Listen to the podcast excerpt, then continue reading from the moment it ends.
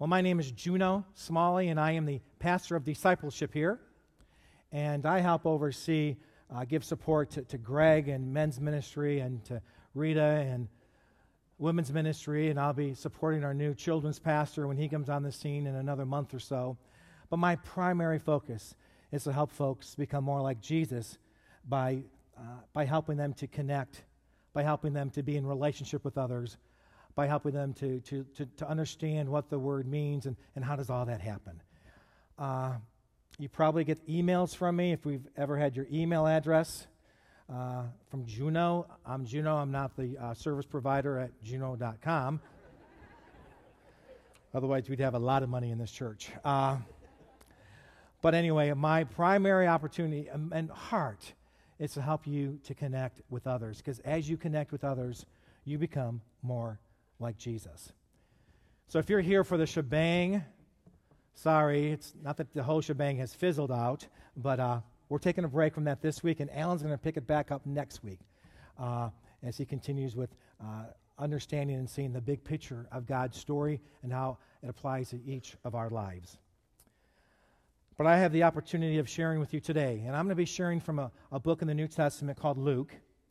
And that book at least the passage that I'm focusing on today, also has a lot of questions. Boy, it just seems like the week for questions, you know, Alpha and then this, but it really does have a lot of questions. And, and, and, understanding where we're going in the message, it's important to understand the context of the whole passage. Well, in the book of Luke, in the New Testament, we see all the classic stories of the faith. Not all of them, but many of them.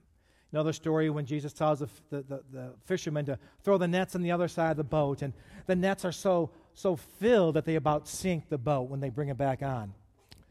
There's a story about the, the lost coin, the lost sheep, the lost son.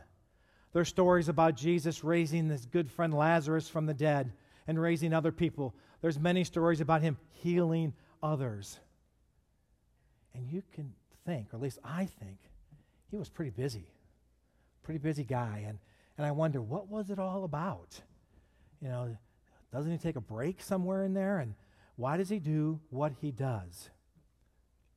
Well, if you look in the beginning of the, of the book of Luke, in chapter 4, we read how Jesus responds to that. In fact, it, it could be his mission statement. Uh, he says, I must proclaim the good news of the kingdom of God to other cities also, for I was sent for this purpose again, to proclaim the good news of the kingdom of God.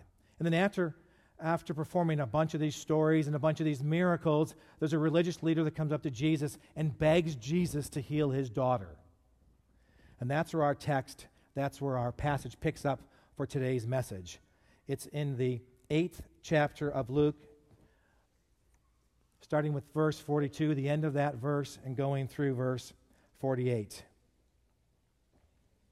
And so as he went, the crowds pressed in on him. Now there was a woman who had been suffering from hemorrhages for 12 years. And though she had spent all she had on physicians, no one could cure her. She came up from behind him and touched the fringe of his clothes, and immediately her hemorrhage stopped. Then Jesus asked, Who touched me? When all denied it, Peter said, Master, the crowds surround you and press in on you.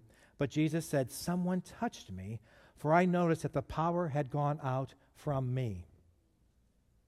When the woman saw that she could not remain hidden, she came trembling, and falling down before him, she declared in the presence of all the people why she had touched him and how she had been immediately healed. He said to her, Daughter, your faith has made you well. Go in peace. Let us pray. Lord, for these folks here, I give you thanks that they are here in your house. And I just simply pray, Lord, that, uh, that the words of, of my mouth and the thoughts on their hearts and in their minds will be acceptable in your sight because you are our strength, you are our healer, and you are our restorer. Amen. Daughter, your faith has made you well. Go in peace. There is no question about it that this woman was healed. She had been suffering for 12 years. She had spent everything she had trying to be well. She had seen all the doctors, and still she wasn't healed. But she touches the fringe of Jesus, and she's healed. It's also important to know that her, her illness, the bleeding, if you look back in the Old Testament, uh, because she was bleeding, that was a sign of her being unclean. So, because she was unclean, then the religious people said, No, you can't come into church, basically. Kept her out of her religious experience. And then, because she was unclean, she wasn't allowed to, to be in public, or highly, highly discouraged to be in public. And she wasn't even allowed to be around family. I know some of you are thinking, I got a mother in law I wouldn't mind uh, saying, hey, mom, you can't come over today, or why don't you skip Easter? In fact, keep your daughter with you, or whatever. The Well, Jesus isn't talking about our normal dysfunction that we all have in our families. But basically, this woman had slowly become a nobody. She had gone from a somebody to a nobody, and she was doing it in isolation. She was doing it without the people who loved her the most, without her support systems. And I wonder, I know it's easy to point fingers. It's easy to say, oh, they should have known that. Come on, how can they keep her out of church for that reason? And sometimes I think we would like to say, oh, the church has come a long way since then. But in reality, has it? My guess is some of you are here because somebody probably has kept you from church. Rather than building a, a, uh, building a relationship, building a bridge to you, somebody has built a wall and has kept either you or one of your loved ones from coming to church. I grew up in Detroit. The big three not only stood for the auto industry, but in the church I grew up with, the big three, the big three no nos that kept you from church or from anything in leadership was smoking, drinking alcohol, and dancing. So I will play the victim here, and I will say my inability to dance is blamed on the church. So I can do a few little things and stuff like that, but that's about it. My daughter says, Dad, sit down when you go to weddings. Uh, and it's all the church's fault. Now, I have no idea why they did some of that. Well, I do, but anyway. But for whatever their reason was, that was the wall they built. In fact, my folks are divorced, and then I couldn't take leadership role in the youth group since my parents weren't at the church. So therefore, I couldn't do some things, and it's just like this horrible cycle.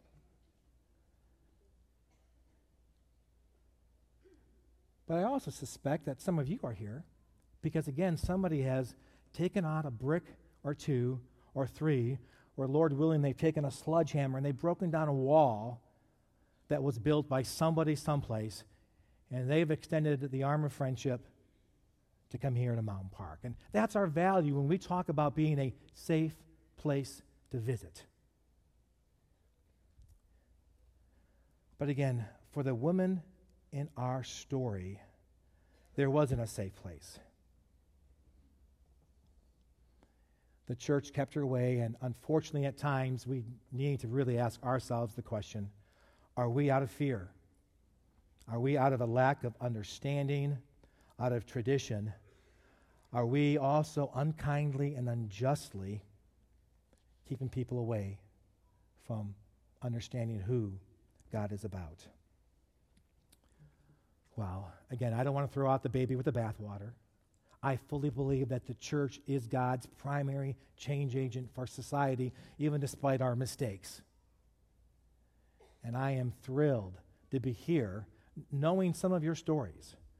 Some of your stories that you were able to bust through that wall and that you're here and that Mountain Park is about the restoration process and Mountain Park is about of your healing process uh, to wholeness in Christ. And it's a kind of a place, again, that I am thrilled to be a part of. But the woman touches the robe of Jesus, and he says, Daughter, your faith has made you well. Go in peace. And she's healed.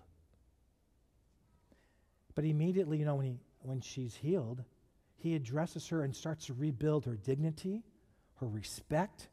And he starts to take her from a nobody to a somebody just by saying the word daughter. Because there, the, the context of daughter is really uh, one of out of relationship, one out of love. It's a word that describes uh, intimacy. So Jesus immediately takes the woman from a nobody and gives her some value. He does that so well, doesn't he? Your faith has made you well. Go. And that word go can also be described as a journey, uh, as uh, to walk and live. We use the word journey. Some may call it sanctification, but I can't even spell that word. So we'll say journey. So Jesus says uh, to this woman, Your faith has made you well, go. And that really telling us that our Christian experience, that our relationship with Jesus, is a journey, step by step. And that's what we call our sanawats, folks.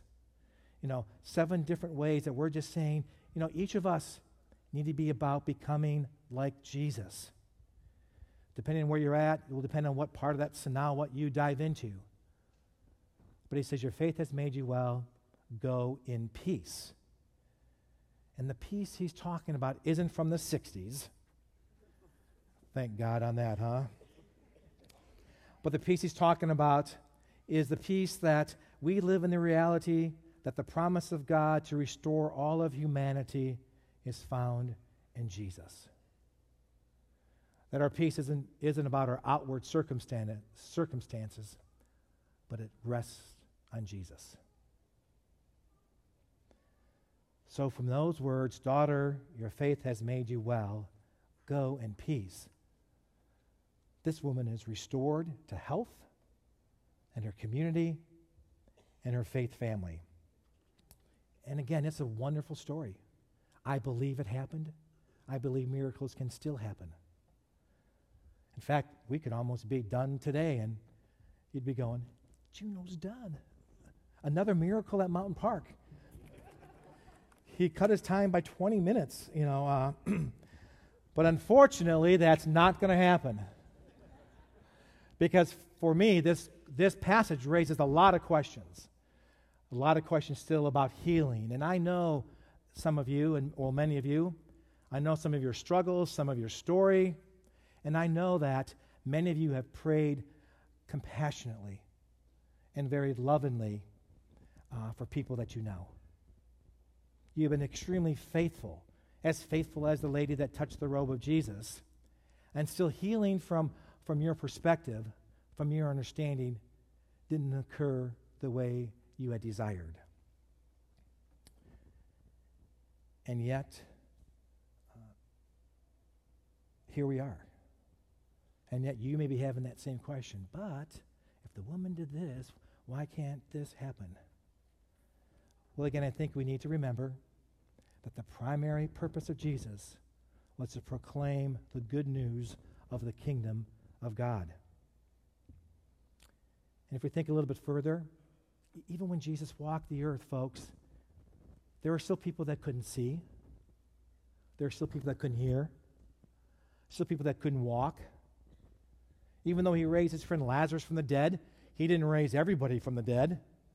The undertakers would have loved that, you know, job security, but he didn't do that. He raised a few people here, he healed a few people there sickness still occurred. And again, his primary role wasn't to heal everybody. I think at times for me, I need to, to, to look at what is my view of God when it comes to some uh, of my prayers. Maybe some of these, these, these ideas, uh, maybe you fit into them. I think at times some of us may think that uh, rather than God making us in His image, that we have created God in our image. So we want God to be our puppet, you know, little hand puppets. So when I lift my finger, God does what I want God to do when I want God to do it. Maybe some of us have the view that, uh, or the image of God, that God has a, a chain around God's neck.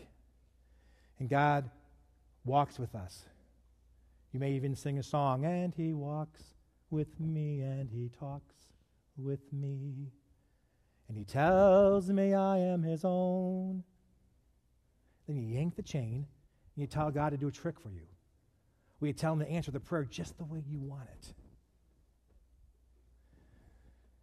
Maybe some of us have the view of God as uh, in, a, in a genie bottle. You know, rub the bottle and poof, Robin Williams doesn't come out, but the Holy Spirit does. And ho, let me perform. What do you need? Then, when you get your life back together, you put them back in the bottle, you put them back in the box, and you shove them away until the next crisis. Or maybe for some people, your view of God, your relationship with God is tightly interwoven with what you drop in the offering plate. I'm not even talking about the amount you drop in, but for some people, just the fact that you're giving something, you think maybe you own God, and maybe then the more you give, or the more faithful you are, and even if you hit to the tithe, which, which is a great thing to strive for, even if you go above that 10%, then heck, I've been paying God all along. Why doesn't He do what I want when I want? Why doesn't he fix the situation? And I think for many of us, we know that we don't control God. In fact, some of those, those illustrations are pretty crude. But I think in our culture, many of us, whether we admit it or not, struggle with that infamous C word called control. And that raises its ugly head and really intervenes and messes up our relationship with God. And we forget the fact that God has created us in His image. And again, we want to create God in our image.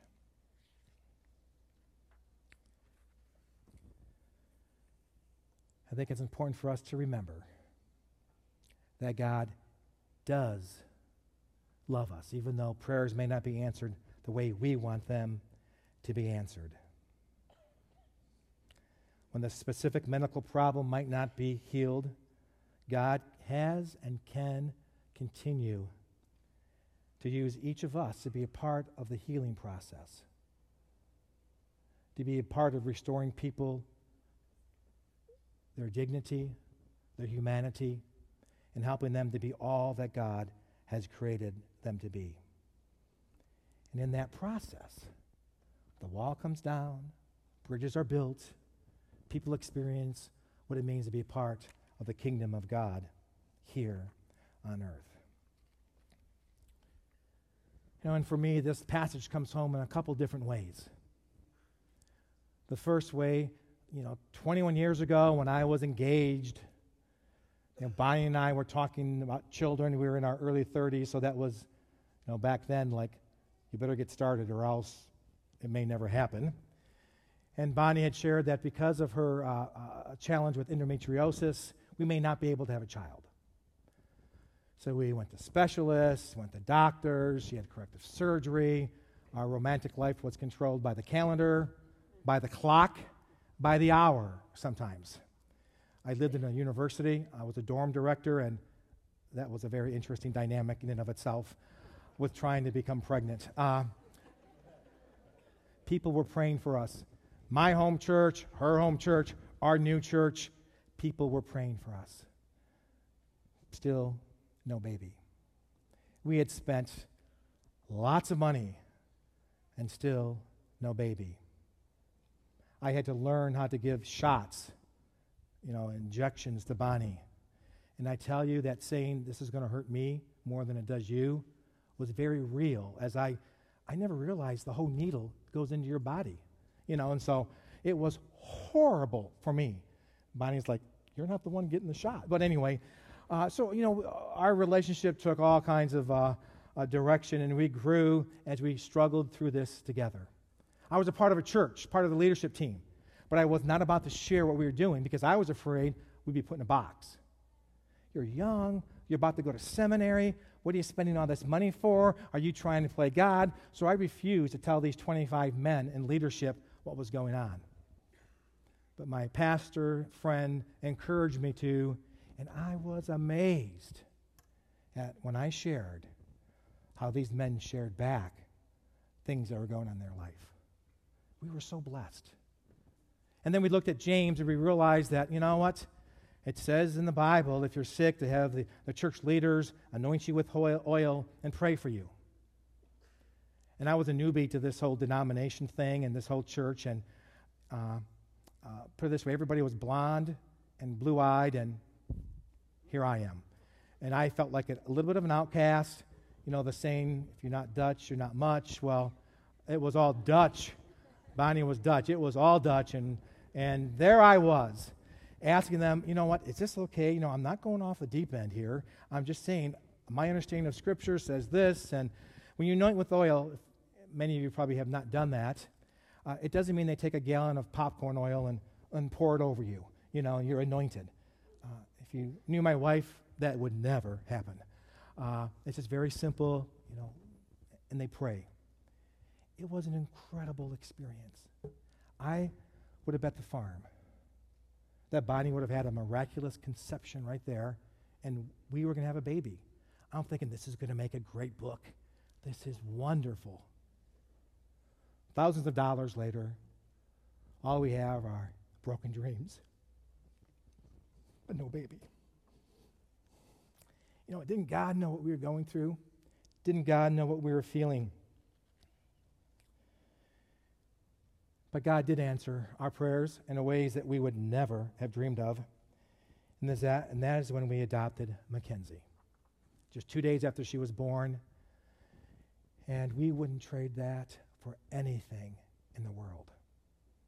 In fact, I would often, when we would see pregnant women coming in to places, you know, and, and the pain they were obviously in, you know, just like barely walking and, and sitting like they need a crane. And it's just, and if I've offended you pregnant people, I'm sorry. But, you know, it was just horrible. And I would lean over to Bonnie and say, Isn't adoption a blessing? she would like, you know? You know, but it, it was. And then a year ago, this past February, uh, my wife's turn took a, uh, wife's health took a turn for the worse. Many of you who were here then, you know that my wife had suffered through cancer for 13 years, but for 10 years she was cancer free. Then all of a sudden, something happened again. And so while we were trying to figure that out, we were getting calls from Michigan that my dad, an 84 year old guy, picture perfect health, seldom sick a day in his life, was all of a sudden coughing up blood. And so while they were pursuing that back in Michigan, test results came back and he had cancer of the tonsil. And so they immediately started uh, chemo and radiation. And at the same time, we're trying to figure out what's going on with Bonnie. And then we figured out that her cancer had come back for the fourth time. And we were praying. You were praying. Churches from Michigan, or Michigan, Cornerstone, every place were praying for Bonnie. How desperately I wanted to hear the words. Your faith has made you well. Go in peace. Well, in early October, my daughter and I flew to Michigan